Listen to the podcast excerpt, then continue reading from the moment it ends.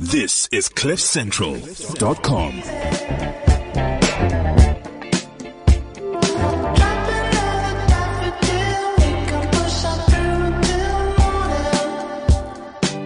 Good morning. Happy Monday. Happy Sports Monday. You listen to The Bounce Show. Into April we go. Deep, deep into April. So much sport over the weekend.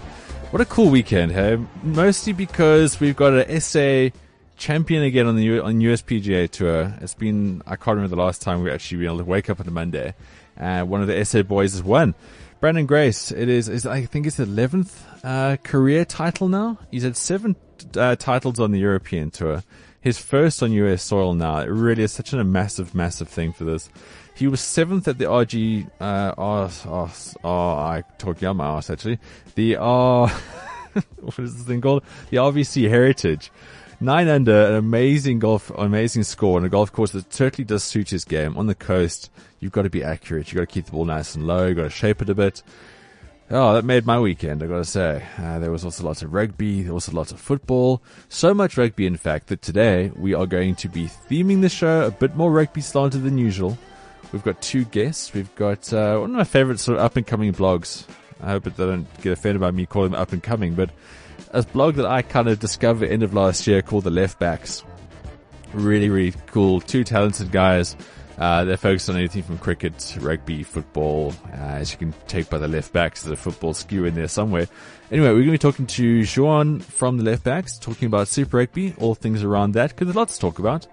And we've got a new coach, so we're going to be chatting to Sbu Mjikeliso. If I can just get hold of him, I'm pretty sure he's going to come through. And uh, those are my two superb guests for today because we've got lots to talk about. Uh, last week was the press conference where it was revealed that Allister Coetzee was the new coach. Hoorah! Who would have thought it? Well, everyone basically. Good song this, huh? Mark Ronson Daffodils. Anyway, like I was saying, so rugby's going to be a big deal today. And then I've got some football rants. Nothing gets the blood pumping quite like football. So I've got like your usual selection of, well, Arsenal are crap and here you are, fans telling you that. But also there's, um, Stan Collymore takes a real big go at Aston Villa. And, uh, Joleon Lescott, one of the more effeminate names in professional sport, he kind of does take the ire of, um, Stan Collymore. So I'll play that later on in the show. But first, let's just kick things off now with, well, let's get this guy in. Uh, his name is Heavy D. No, he doesn't have any boys with him. He's just Heavy D. Arsenal fan TV every day. How disappointing was that? I mean, it's yeah. like we've been watching that game, game after game after game at home here this season. Guys, season's over, man. It's over. Do you know what I mean? It hurts me to say, season's over, man. The dream's over. And the worst thing about it is, we might never get top four. And you know what? If City and Liverpool win in Europe, we're fucked. We're fucked because only two teams go through to Europe. So even like fourth place might be in vain. Mm. This has turned to a nightmare. And even though, listen, even though we know that, you know, we're not going to win the league, even going into it before this, but before the game, Leicester have dropped points. Arsenal just looked so lackluster out there, and they weren't really. Yeah. They I didn't see it. They don't want it. They don't want it. They don't want it, man. They don't want it. They just like they're not interested, are they? They're not interested. Do you know I mean? Like, boom! I'm not. I'm not in a boom mood today. I'm not in a boom mood. I'm boomless. I'm boomless. I'm boomless. But yeah, man. What is wrong with them? What is wrong with you Arsenal uh, players? What's wrong with you? Don't you want it? We're bottlers. What, they don't want it like us. We want it. We want this, right? We wanted this league. We want trophies. They don't want it. What do you want?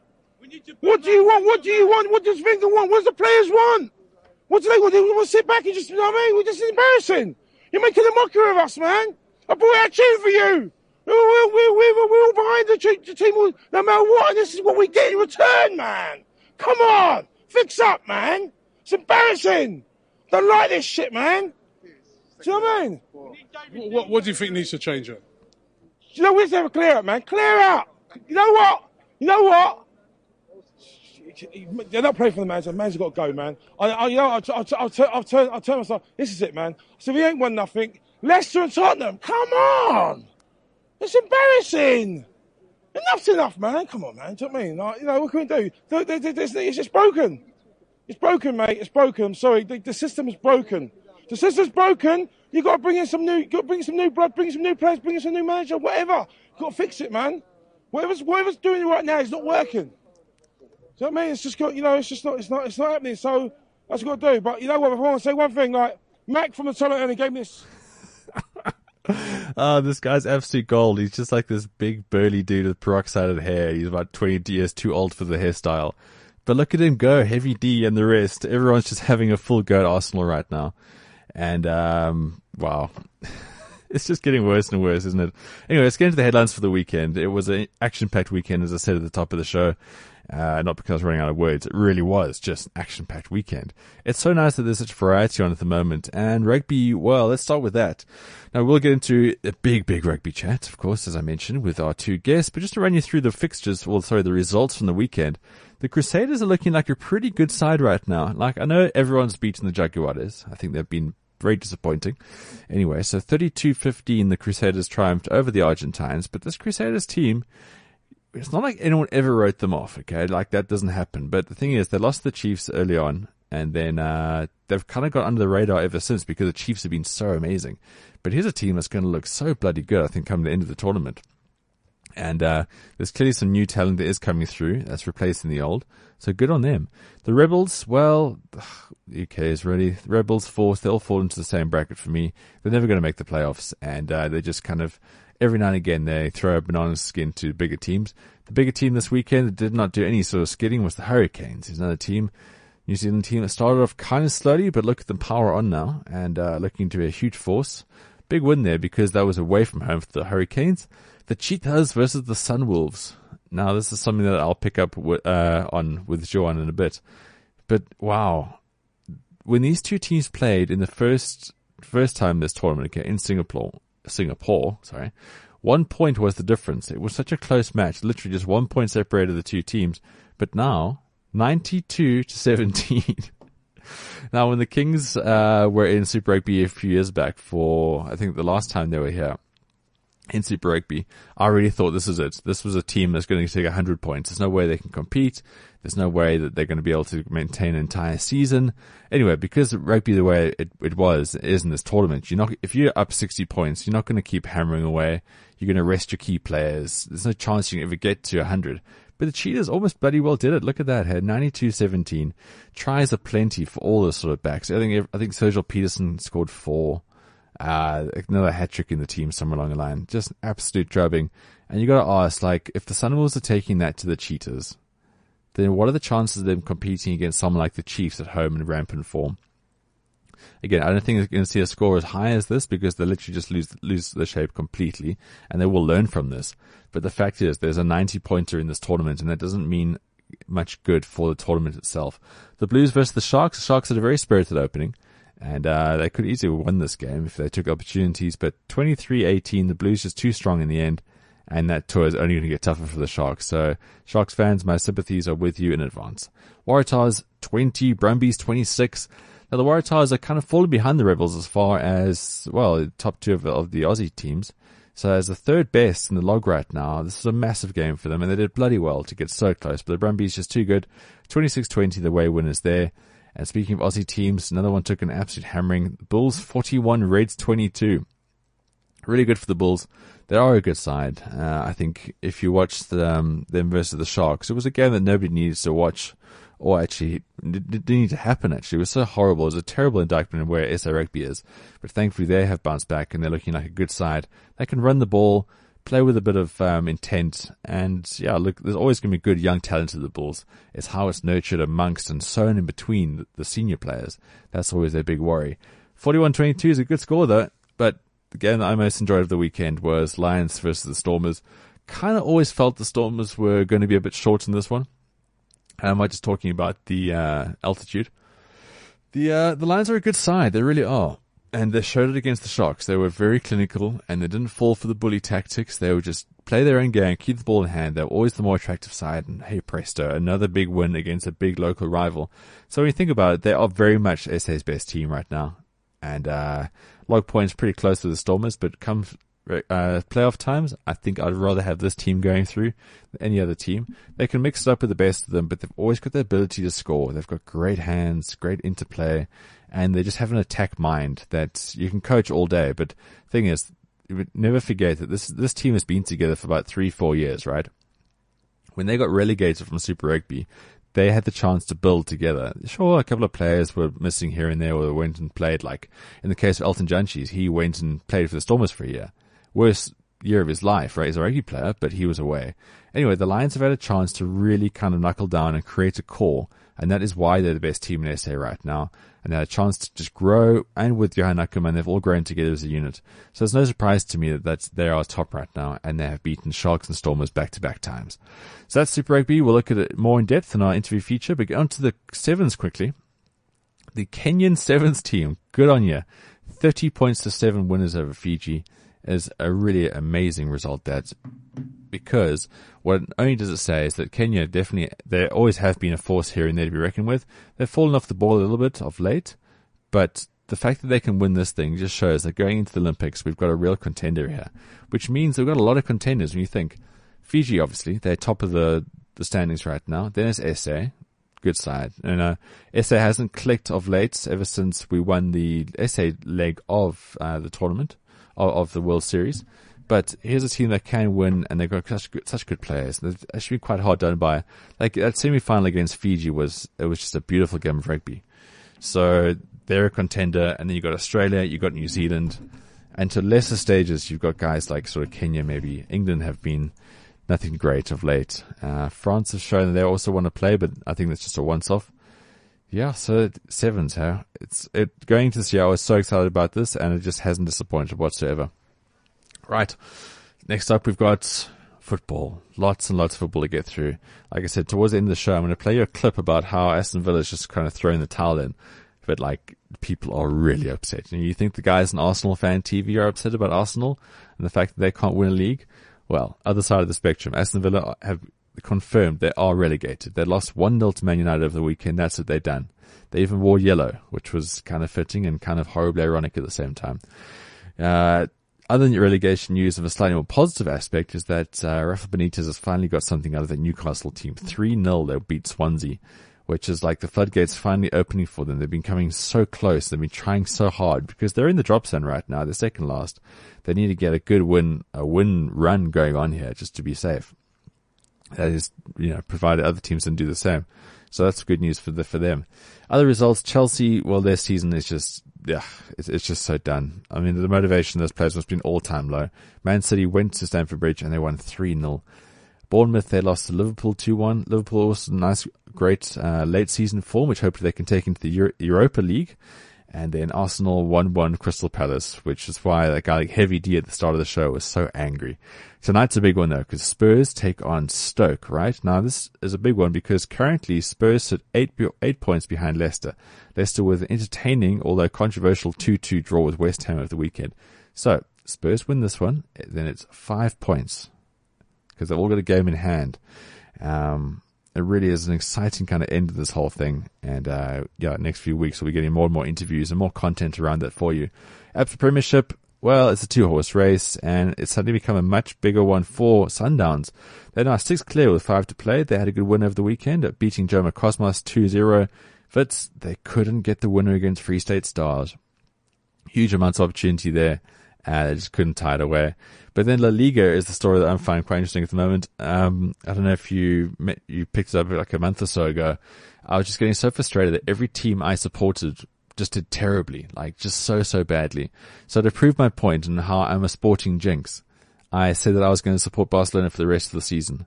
The moment I did that, they, their 39 match unbeaten uh, streak done, finished.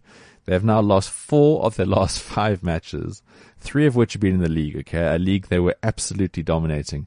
They now are tied with Atletico, so that's top of the log, and Real Madrid's only one point behind, just one point behind. Um, Real had a big win over the weekend, 5-1 over Getafe. Uh, Atletico 3-0 over Granada. But Barcelona 1, Valencia 2. I touched on the golf. Good win for Branden Grace. Formula One, Nico Rosberg is now three out of three for the start of the season. He's a massive, I think, over 30 points ahead in the driver standings. but it's kind of entertaining what's happening behind him. I mean, Hamilton's having his, his issues with the car, uh, mechanical failures, and he's uh, crashed out a bit, but um, Ferraris aren't able to capitalize on this. And then you've got some mad Red Bull drivers. There's actually quite a lot happening, which is kind of good. So even if Rosberg is way ahead and Mercedes just keep winning, at least there's something else to cheer about. And finally, the headlines: tennis, Monte Carlo Open, Rafael Nadal back in winning winning ways. That is him beating Gael Monfils 7-5, 5-7, love.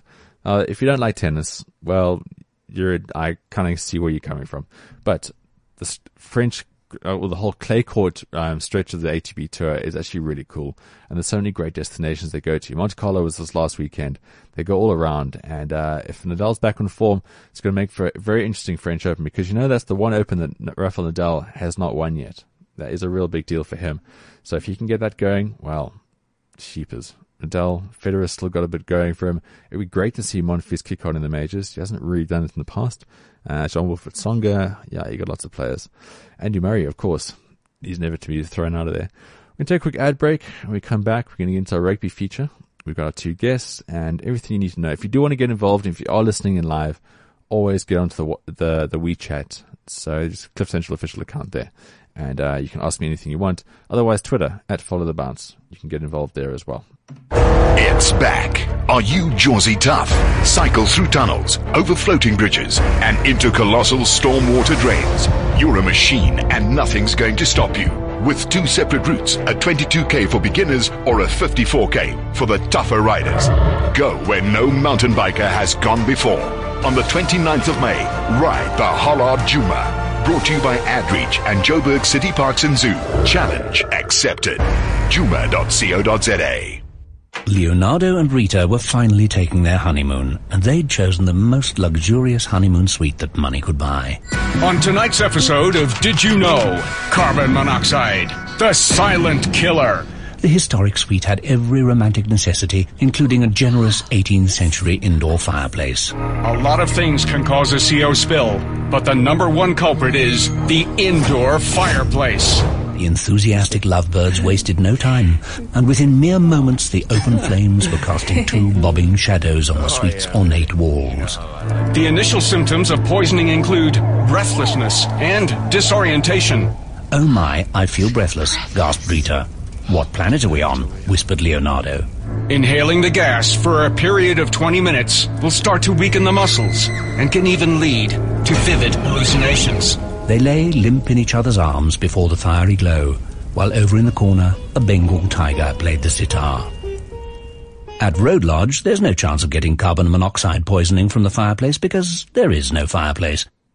Road Lodge, the no-frills one-star hotel. Uh, welcome back. Listen to the Bounce Show Monday morning. Big rugby feature ahead. Now we've got Sbu Mjikeliso coming up right now, but I just want to play a little intro for him because I saw him last week. I've always known about him on Twitter. This is how the world of sport works. But we were in the E studios, uh, together. I was talking to someone and then he was talking to someone else after that. It was all about the Springbok coach announcement, which was this thing that took place last week. Ladies and gentlemen, he is no stranger to South Africa and South Africans. And I say, without fear or favor yet today, that as we start this new era in South African rugby, I am personally excited. It is no secret, and even though everybody knows who he is, it still gives me goosebumps, makes my heart happy to be able to stand up here on behalf of rugby and behalf of the people of this great country. And I ask us all today to stand behind him and get behind him and get behind our rugby team. Allister Coetzee has walked the walk, and I believe that he is the best man, the best person for the job. I'm really pleased, therefore, to say to the nation today that Allister Coetzee is the new South African coach, and I thank you once again for um, allowing us the opportunity Get on with it. to present to you the coach of the Springboks, Allister Coetzee. Well, it's with a happy heart that I welcome Sbu onto the show for the first time. Sbu, thanks for joining us today. Cheers, guys. Thanks for having me. Eh? I thought the, the, the best intro would be Oregan Hoskins. Now, I couldn't co- contact him directly to intro you, so I just basically took what he said about Allister Coetzee. So, um, yeah, I saw you last week, and it literally was after the press conference. Like, just just gut feeling. What's your take on Allister Coetzee as the next coach? Well, uh, my gut feeling is that it, in terms of timing, it's probably the most appropriate, especially considering the successes to Jake White. Uh, the timing's probably been off a bit. Like with Heyneke Meyer, he probably should have gotten the job in 2007, end of 2007 to 2008, and he was he was a little little off off touch with uh, rugby um, by the time he got it in 2011, 2012. Uh, the timing was terribly off, and uh, I reckon that with uh, Coetzee, the timing is perfect. He's actually he's actually served his time in South African rugby, I reckon, and I think if he had gotten it too soon, if he had succeeded Jake White, he wouldn't have learned much of the lessons that he got at the Stormers. I mean, the Stormers gig was like pretty brutal on Allister Coetzee, to be honest, and the Cape media they went easy on him because in Cape Town, you have to win. Not only must you win, you have to win a certain way. I didn't like the way that he was winning games, obviously, and I know there's a lot of trepidation regarding uh, how the Boks are going to play this year under Allister Coetzee, but I think uh, now that he has a pool of the entire South African rugby um, public or the, the entire rugby pool, he'll be able to pick skilled players to execute a more a, more hands-on uh, game plan and not win without the ball like they did in the five years he was there. Yeah, I'm so glad you brought that point up because in the aftermath of this announcement, everyone's going, "Oh yeah, but he was the only guy. He's the only guy who's going to put up with Sarius Kak," and on and on and on. I didn't hear too many positive things about the fact that he has actually walked the walk. And um, I mean, obviously, if I can talk to someone of substance like you, you can affirm this for me it just shows how, how fickle the rugby public is. And I think if we carry on in, as a public, of course, on this tone, I think we're going to miss something that could be quite special here. The point you made that there was most salient around this is this is actually his time. The Heyneke Meyer never his time. Peter Villiers came in. Who really knows what's going on? But it is. Yeah. And I think after watching the Stormers versus the Lions, right, this last weekend, I think he's got a good player base. And I think he's got good knowledge of the player base rather than just like, okay, that guy's good, that guy's good. I think this guy generally does know what he's going to work with. But do you think he's got enough time to really kind of make the start that he deserves to make for the Ireland tests? Look, a, a couple of things um, will be to his disadvantage. The way that the Boks are going to play, in terms of vision and long-term goals, those will be very compromised very, very early on because he hasn't had time to go and liaise with the unions in terms of how the Boks uh, should play or how the players should be conditioned, who should be rested. So he doesn't really have a pool of players that he, he has under his absolute control. You contrast that with Ireland. Ireland have already gone into camp. I mean, Joe Schmidt had 40 players over the weekend that he that he took to camp. So they're ready. They they're to play tomorrow. Uh, I reckon they will beat the Boks, but uh, luckily there's still a bit of time. Not all is lost, and also talent-wise, you can always bank on South Africans to have the talent and we're playing at home and will be fresher than the Irish because they just finished their season. So I, I reckon it's, it's going to be closer than it would have been ordinarily between uh, South Africa and Ireland series, especially one that, that's in South Africa. It's going to be very, very close. Uh, and, and Ireland has a very, very organized team as well, especially under Joe Schmidt. And although the World Cup was in tatters against the Argentina that very, very brilliant quarterfinal that we saw. But um, but I reckon that look, it, it's not ideal, but one thing that he has to his advantage is is the fact that Allister is, is not the kind of guy who's afraid to play players that are in form. I found with Heyneke Meyer, his fear was uh, trusting players that are in form from other unions that he hadn't actually worked with, that he didn't really know. So you found that he would pick a Victor Matfield, took Victor Matfield out of retirement purely on the basis that he wanted somebody new uh, intimately to go and play for him. And I don't think Allister is too attached to, to those kind of uh, sentimental bonds. I reckon he will pick a guy for me. He'll, he'll uh, throw caution to the wind. He'll, he might pick a Lionel Mapoe and say, look, uh, I've never worked with Lionel before at any level, but he is the form number 13, so I'll give him a shot purely based on the fact that he's doing the job right now. He's that kind of coach, and and and he's not a coach that obsessed with size too much. He's spoken well about Elton Jantjies. He's spoken well about uh, uh, Cheslin Kolbe. Uh, all the guys that have been, uh, I mean, I, I reckon Jaco Kriel might be in with a proper shot at a Boks jersey this year.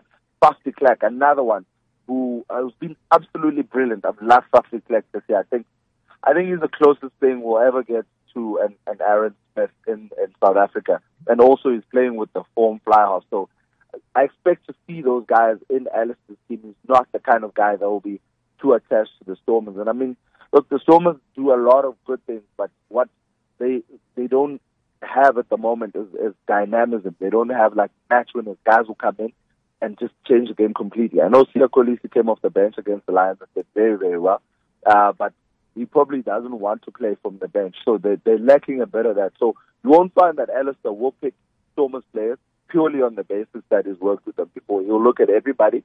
And I actually think one or two of the Kings guys might might might have a shot. I think Edgar Marutlulle has been very good.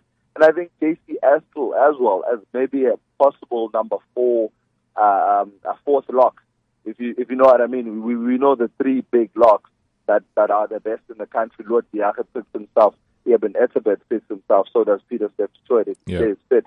Yeah, and then we have an opening for a fourth guy. And I think JC Astle might be that guy because he's playing really, he's line out very, very well, does JC Astle. So, and he's young, playing well at the Kings, a struggling team. So you'll look at those kind of guys. You'll, you'll look at, well, Jannes Kirsten, uh, he's brilliant, played every game, a youngster there for the Bulls. You'll look at him, oh, I think that kid is great. And, and also, the, knowing that there's a little bit of pressure that's off Allister for this year. It, the, the, the delay has kind of given him a bit of a reprieve, so he can get his excuses in early. Um, but we don't obviously want it to get there. But um, he, he's under less pressure ordinarily than a new Springbok coach would be. Well, it's yeah, okay. There's about three thousand points that I'm going to agree with you on, but the big one for me is that, like you say, if he doesn't know them, you'll still have the chance. It it must give a real great message to players out there, knowing that, like when Victor Matfield was picked, if you're an up and coming, you're a strong lock, or if you're just a, a, a guy maybe in the captaincy, basically Heyneke Meyer was saying, "Look, I have no faith. I have absolutely no faith in these guys." Definitely, Taking nothing yeah. away from Victor, of course. But if you, like what you say now, is that even a couple of the guys in the Kings can at least be looked at on face value rather than, than him saying, look, you know, I want, I want, I want to go with what I'm proven with. And I think this is going to be a, such an amazing thing for SA Rugby because suddenly your players are a lot more motivated. They're a lot more sort of proactive in how they go about things and performances will speak volumes for that. It's a really, really good place to be. But the, the, No, definitely. the, the big question I have to ask you is now, is he going to go along the strategy of he picks the best players and finds a captain within them? Or is it very much like identifying a captain and then kind of looking at someone who can work with them? Because we know when it comes to international levels, man management almost supersedes um, skill and playing ability. So what, do you re- what do you reckon his tact will be with that one? Jesus, it's a tough one. I've grappled with it myself. Um, I had to put a story together for, for, for my newspaper over the weekend. And, and I, I grappled with it. I asked a few guys that have been captains, um, either at Springbok level or been captains under, under Allister Coetzee. I spoke to, to, to a guy called Chad Alcock, who was the scrum half and captain at Eastern Province, and he also played for the Sharks back when Allister was the coach then. And, and, and he says, look, the one thing from his captain, which is a non-negotiable, that his captain must pick himself in the starting 15. It's, it, it, it, it transcends any other bond that they might have prior. You felt with um, Heyneke he always spoke of trust between the captain and himself first, uh, above the ability of the captain to stay within the team, to stay injury-free, uh, like uh, Jean, uh, Jean Villiers, who played with in the latter stages of his captaincy. Mr. Matfield was also hopping over the line. Um, I reckon uh, uh, uh, Fourie du Preez, you also in there. So many captains came and then weren't necessarily um, at their peak. So I think he might throw a curveball. Yeah, it might not be someone who expected. Uh, I think Warren Whiteley be in with a great shot. Um, he, he he's certainly one of the players that uh, could command a good starting uh, place for four years. I mean, Whiteley is only 27 years old. Yeah. Um, and, and for the kind of rugby we want to play, Whiteley certainly fits the bill. I think a guy like Ruud Diaga could could be one of those um, uh, uh, sort of for the future kind of captains if, if we if we're looking in that mold. I mean, Allister was there when uh, John Smit was picked as captain when he was young as a 23 year old. When Jake White said, "This is my captain going forward. Nothing changes. We'll start and play every game." And no one can say Ruud Diaga is not the kind of player that will start and play every game. So I, I, I think it, it, it, people are saying uh, Duane Vermeulen, um, but I, I reckon he will look he will look beyond that. He will look for a guy that will be there in Japan in 2019. So uh, I'm I'm I'm leaning towards a a a, uh, a Ruud Diaga. I'm leaning towards a Warren Whiteley. I think Swan Young might have been in with a chance to were it not for the multitude of centers that we've got in the country. I mean, we're blessed with quality, quality centers. I mean, if you have to pick a 13 between Francois Venter at the Cheetahs, uh, Lionel Mapoe, who I've mentioned at the Lions, as well as, as Juan de Jongh himself at 13, and Jesse Kriel. Uh, there's also, I mean, a whole lot of guys like Jan Serfontein can also play 13. So, yeah, Paul so I, I don't think De Jongh is like the best of the, the the best that's out there in terms of number 13. So he, he, he might struggle to keep his place. Wow, what a, what a job, here. I mean, you think we all wake up on, on, on Monday with things to do, but all these different points, like it's just endless, really. Like you, you want to get a captain who's got some international experience as well, which wouldn't stand in John Johnny Young's case, but you also want someone who's going to be indispensable Wow, it really is. It's like the guy has so many different decisions, but every time that we discuss these things, I feel that, that he's still in a good place though. It's like the only thing I'm looking at right now, you know, cause I'm not trying to find negative, I'm just trying to make some, some balance, is that Sure. our flyhalf situation is not looking so good, right? Elton Jantjies, I hope he makes it because I think the guy's been there, thereabouts. I don't think he's been managed very well. Had a disastrous season at the Stormers. He got into the Boks setup and he was out of it. I reckon he's our first choice on form, and I think he should be. But behind that, it's looking kind of scary here. I mean, what happens if Elton was, heaven forbid, touch wood, fall down tomorrow? Who have we actually really got going ahead for the June series alone? Yeah, those those are the things that are sort of above your hand, coach. I mean, we, we we currently we don't have any fly offs. We don't have any knocking at the door. I mean, it's really it will have to be a curveball. I mean, Jean looks he looks okay, but two Stormers games uh, at best, no international experience to speak of at all. Um, and, and everyone else is injured. Pat Lambie might make it back in time, but at, at Mm. maximum might get what three matches before the start of an international Yeah. season. Uh, Handré Pollard, obviously, as we know, is out. So really, I don't think Elton's also being managed well. I mean, I, I had a, a close-up look at his strapping that he plays with on his wrist, which they say at the union is precautionary, but it's pretty heavy strapping. Yeah, I noticed that too. Measure, I'll tell you that. It's, it's, it's almost like a cost. if you actually had a look at that strapping on um, Elton Jantjies's left wrist, it's, it's, it's like a, it looks terrible. So I, I don't know. I don't know how how far that injury's gone. Um, I'd love to see the X-rays, but um, unfortunately, I'm not in a position to demand those from the union. Um, but I, I reckon I reckon Elton is, is, might might struggle a bit. I think it's a bit selfish of the Lions, to be honest, to play him through this time because what they're saying is they're putting their campaign ahead of everything else, even though they do have a very capable flyhalf, Marnitz Boshoff, and Jaco van der Walt on the bench. So I don't know. I don't know um, how it's going to go. And I mean, I saw you Johan Goosen playing for Racing Metro at number 13 as well when they, when they beat Toulon. Dan Carter started at fly half, and I had a French fullback uh, playing at 15. And then, and I mean, if you're going to take a guy that's playing 13 and that's also played 15 up in front and making you a fly half, a bit of a kick in the teeth to the guys that are local. There's always Morné Steyn, depending on how things. Get unfortunately, you're right. There is always one estate.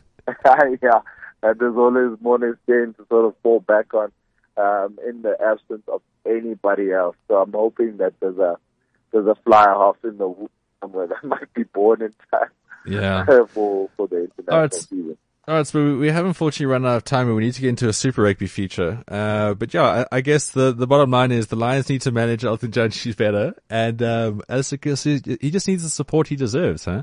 I think all, all the credentials are there, all the resources are in place. if he can just get freedom, uh, I, I got a good feeling about this guy. Sure, he wasn't the most dynamic coach in the world, and Stormers rugby.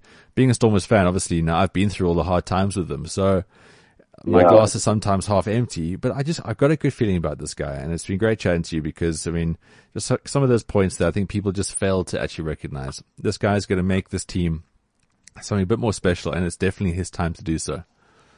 No, no, it's actually good, and and and, and you know what? What the other good thing is that he, of of all the other coaches, he won't be hassled about all all the others. He's a good, great man manager, and I think because he's given so many guys a fair chance, um, he won't be caught up in what Heyneke Meyer was caught up in Yeah. when, he, when he gave Rudy Paige so little game time and he gave Lionel so Yeah. little game time, and I don't think he'll be caught up in the numbers. I mean, by the end of the term, was Meyer was struggling to fill the quota of black players, and it was just sad to see good players miss out on a chance because he c- couldn't manage it from the start of his tenure.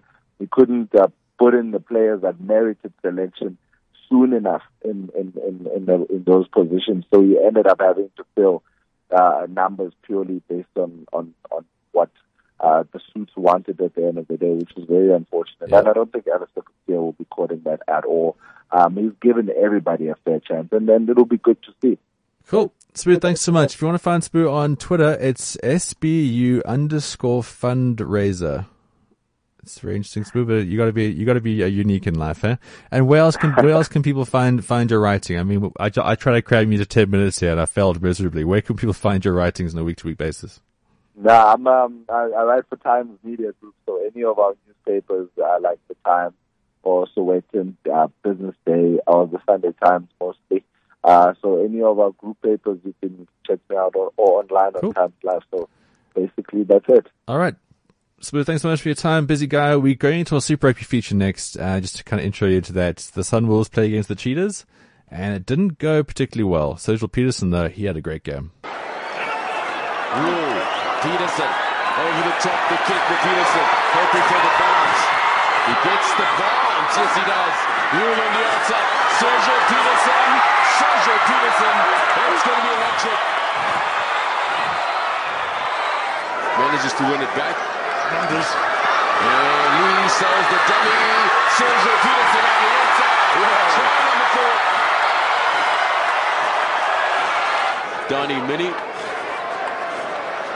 Rhule. Rhule. Petersen. Petersen.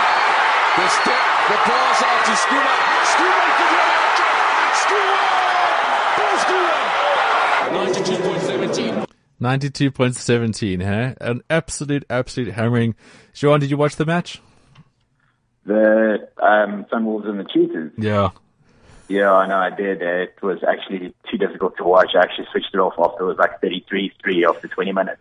Wow. And, couldn't um, anymore. and when the, the two teams played prior to this, just the one point gap, huh? Oh. Yeah, yeah, exactly. And it's, it's kind of hard to believe, but yeah, I'm not a big Sunwolves fan. I think they're actually pathetic. Um, yeah. But like, what is it though? I mean, is, is it a case of depth? Because the first thing people, when they saw the Super 18, I mean, there's so many teams have actually dropped the number now. But Yeah. is this game here just confirming the fact that maybe, maybe, just maybe, uh, SANZAR won't obviously listen to this or care about this, but maybe there are just too many teams? Because if this is going to happen now, I reckon there'll be more of this kind of happening in the future, right? Yeah, totally. I totally, totally agree with you. In my opinion, the Super First or the Super Rugby should be premium in First Division. Obviously, there's substantial problems with that, and that um, nobody's going to watch the First Division.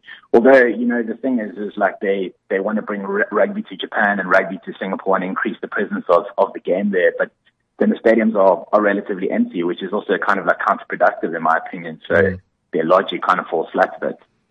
Look, it, it all looks great when a couple of guys in suits get together at a table and they start showing flowcharts and all other kind of crap. But when it comes down to rugby, like, you can't fool the wool over, over many eyes here. And it's a bit of a shame. So the next team is going to be expanded to, oh, who knows? The Sunwolves, Yeah. the first time away to South Africa, they got hammered by the Stormers. And, uh, in retrospect, maybe that was actually quite a good game by them.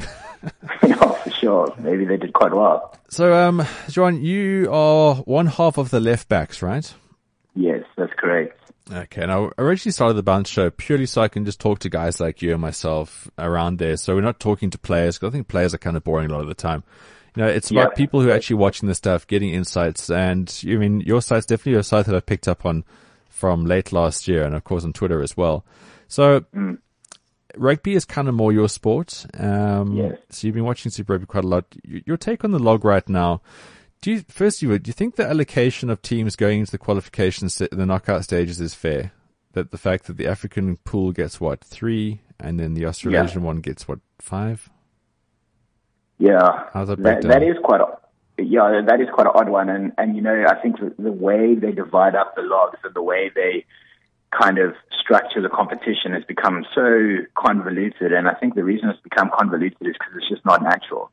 You know, it's it's not like a natural thing for 18 teams to be in one competition, and Yeah. it's it's very clear to see that there's never been like an expansion plan. It's always been let's just add more teams, let's add more teams, and then we'll figure out as we get there.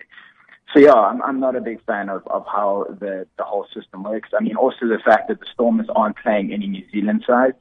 Um, well, the Stormers and the Bulls, that is. I think that's really, really kind of um, unfair in a way. I think it's also it's unfair to the Stormers in that they can't really prove, you know, their their skills, and it's also unfair for the guys like the Sharks who are playing the the Kiwi sides. Because I mean, let's be honest, they're significantly stronger than the Australian side, Well, particularly this just, year. just to give you an understanding, the Australian group right now, first place Chiefs, second place Brumbies, third place Crusaders, fourth place Hurricanes, fifth place Highlanders. The Stormers will, mm. Stormers will play one of those five teams. The Yeah. Sharks, on the other hand, not so, not so, not, not so nice. Yeah, yes. Sorry. But the thing is, it's like you know, you look at this and go, well, unfortunately, much like uh, government, this is what we this is what we stuck with. So it's like you try to make the best of it. But just amongst this, like the teams that you've seen so far, who do you reckon are the real sort of dangers here? I know we can just look at the log, look at the Chiefs, and go, well, they're the team to beat. But just going forward, uh, longevity, depth of squad, all that kind of stuff. Who who for you Mm. are, are the major contenders for these qualification spots? I think the Crusaders were formidable against the Jaguars, but, but that's the thing about the Crusaders. You know, they lose a Dan Carter, they lose a Richie McCaw, and they are just machines. It's just Yeah. that they know how to win rugby matches, and they always peak. Yeah, they're slow starters, but they always just seem to peak at the right time. So for me, long term, they're always going to be a threat. Um, I think locally the Lions are looking quite good. I think their game plan is good. I think um, Johan Ackermann is the best tactician in the country when it comes to strategy. I think that he's got a really good game plan at the moment, and I think that the Lions will be competitive as long as he's kind of in charge there. Um, the Highlanders have kind of been a little iffy, so I don't really think that they're going to go places. Um, I think, like to your point, the Chiefs, you know, with guys like Damian McKenzie, they've got a lot of youth. They're just a killer side, and I think you know, Chiefs and Crusaders, there would be the two main guys for, for the foreseeable future, in my opinion. Totally. And a team like the Hurricanes was, it's anything worth drawing into that start they had, which was predict, was pretty slow compared, considering how good they were last year. I know they're coming right Yeah. now, but I mean, two losses and then five wins. Yeah, for sure. I love the Canes. They're my probably probably my favorite um, Kiwi side, my, my favorite kind of like non-South African side, and I think that it's very disappointing. I think they obviously lost Con- uh, Conrad Smith, which is a big loss. I mean, he was a captain, kind of like uh, captain, courageous, you know, leads from the front, all that kind of thing.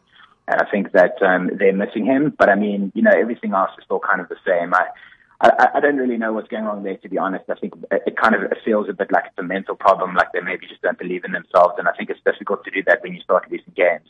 But that's why the, the really good sides are the ones with the really strong leaders and the ones that are able to pick themselves up from those kinds of positions, like the Crusaders, for example. They just know how to win matches, like I said. Okay. And then with regards to Brumbies, they also, they started off so strong, but then they had a bit of a wobble. They are sort of consolidating it now. You, you know, is, is it fair to say that maybe they're not the title contenders? They could be there, but they just don't have the next level as far as the Kiwi side's concerned? Yeah, I, I totally agree with that. I think that they had a, a good start. I think they were kind of mediocre against the Waratahs. Obviously, against the Stormers, there was a red card, which I think drastically affected how they felt about that game. But yeah, in my opinion, I don't think that they're title contenders. I think that obviously the way the, the, the kind of um, uh, the, the tables are set up, I think that they, you know, will be represented in the playoffs, but I don't think that they're true, true title contenders. Just last last look in the teams. What the hell's happened to the Waratahs? I mean, is that just a leadership vacuum? Is it because Cheika is gone and everything else went with it? Yeah, I think losing Cheika is massive. I think he's a he's a he's a really really astute coach. I think that um, the Wallabies are much better for securing his services. I also think that they, they seem to be ravaged by injuries because I mean they played like Folau and they played um, Kurtley Beale in the centres on Saturday, which is quite strange since neither of them are centres. Although Beale's played there a lot, Yeah. he's not naturally a centre. So I think that they're probably struggling with injuries a bit.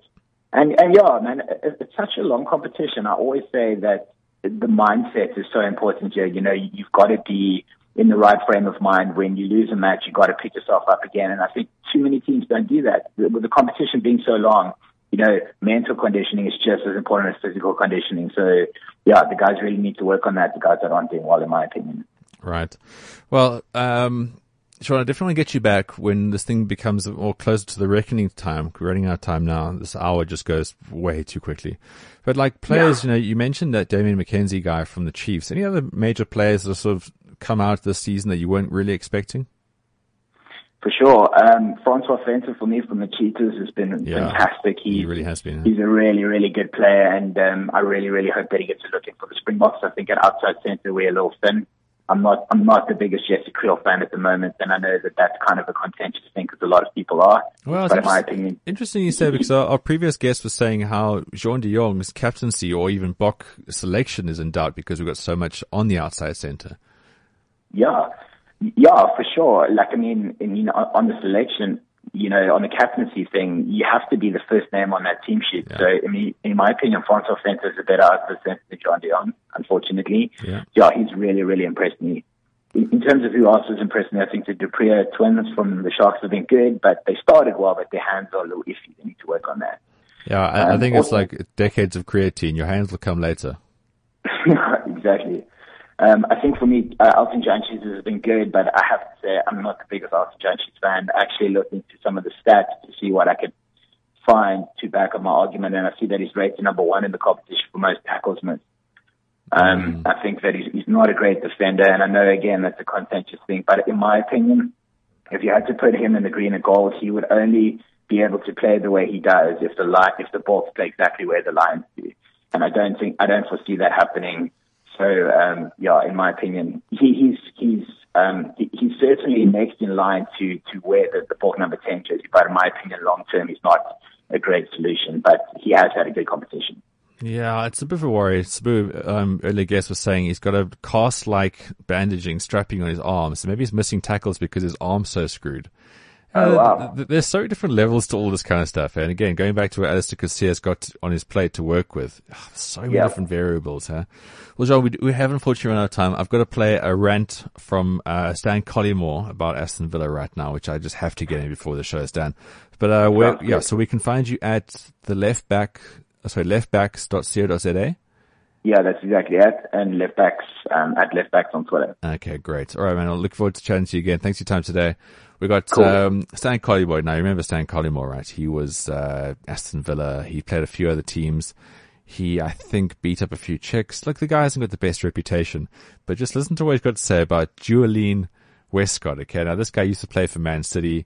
Uh, he then played for Aston. Now he is play, he's the star player of Aston Villa. Aston Villa have been relegated, and after being drubbed six 0 by Liverpool, he tweeted a picture of a like a AMG um, Mercedes. He then said he pocket tweeted it, but basically Stan Collymore, as you can pick up from this thing here, he's just getting at these guys. They've just given up, and it's just unacceptable, really. And I think he mirrors the exact thoughts of all Aston Villa fans out there right now. Um, and I would love Joleon uh, or any other Villa player to call me up in all seriousness. Uh, Jamie Carragher's done it to Adrian Durham before. Did it the other day. Jason Cundy. Jace was saying about Liverpool and uh, not being a very good side or something like that. And, ja- and uh, Jamie Carragher had the balls to ring up uh, Jason Cundy and take him to task. But like any Villa player, particularly Joleon Lescott, to come on and first explain about the non-tweeting, tweeting car from you. I mean, I've tried it with Siri and it's virtually impossible. Um, particularly a WhatsApp image, you have to open WhatsApp, and then uh, Twitter, and then post the picture onto Twitter, and then tw- so I think that's Codswallop Joleon.